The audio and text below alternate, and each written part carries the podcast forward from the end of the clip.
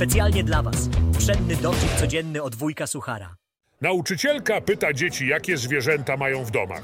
Jeden z chłopców odpowiada: Ja mam psa. Drugie dziecko mówi: A ja mam kota.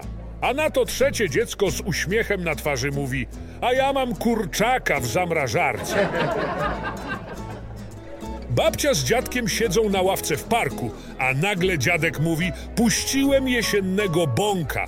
Na to babcia zaskoczona pyta: Jaki to jest jesienny bąk? Dziadek odpowiada: No taki z kasztanami.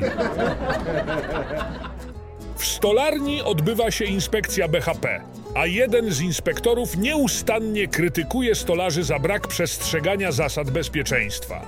W końcu jeden z majstrów, który jest już bardzo zirytowany, przerywa mu i mówi: Co mi pan będziesz gadał jakieś bzdury? Pracuję tu od 10 lat i znam tę maszynę jak swoje trzy palce. No wiecie co, ostatnio słyszałem taki żart.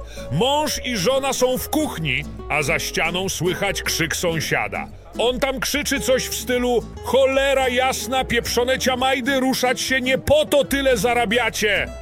I wtedy nagle mąż doznaje olśnienia i mówi rany boskie, mecz, zapomniałem.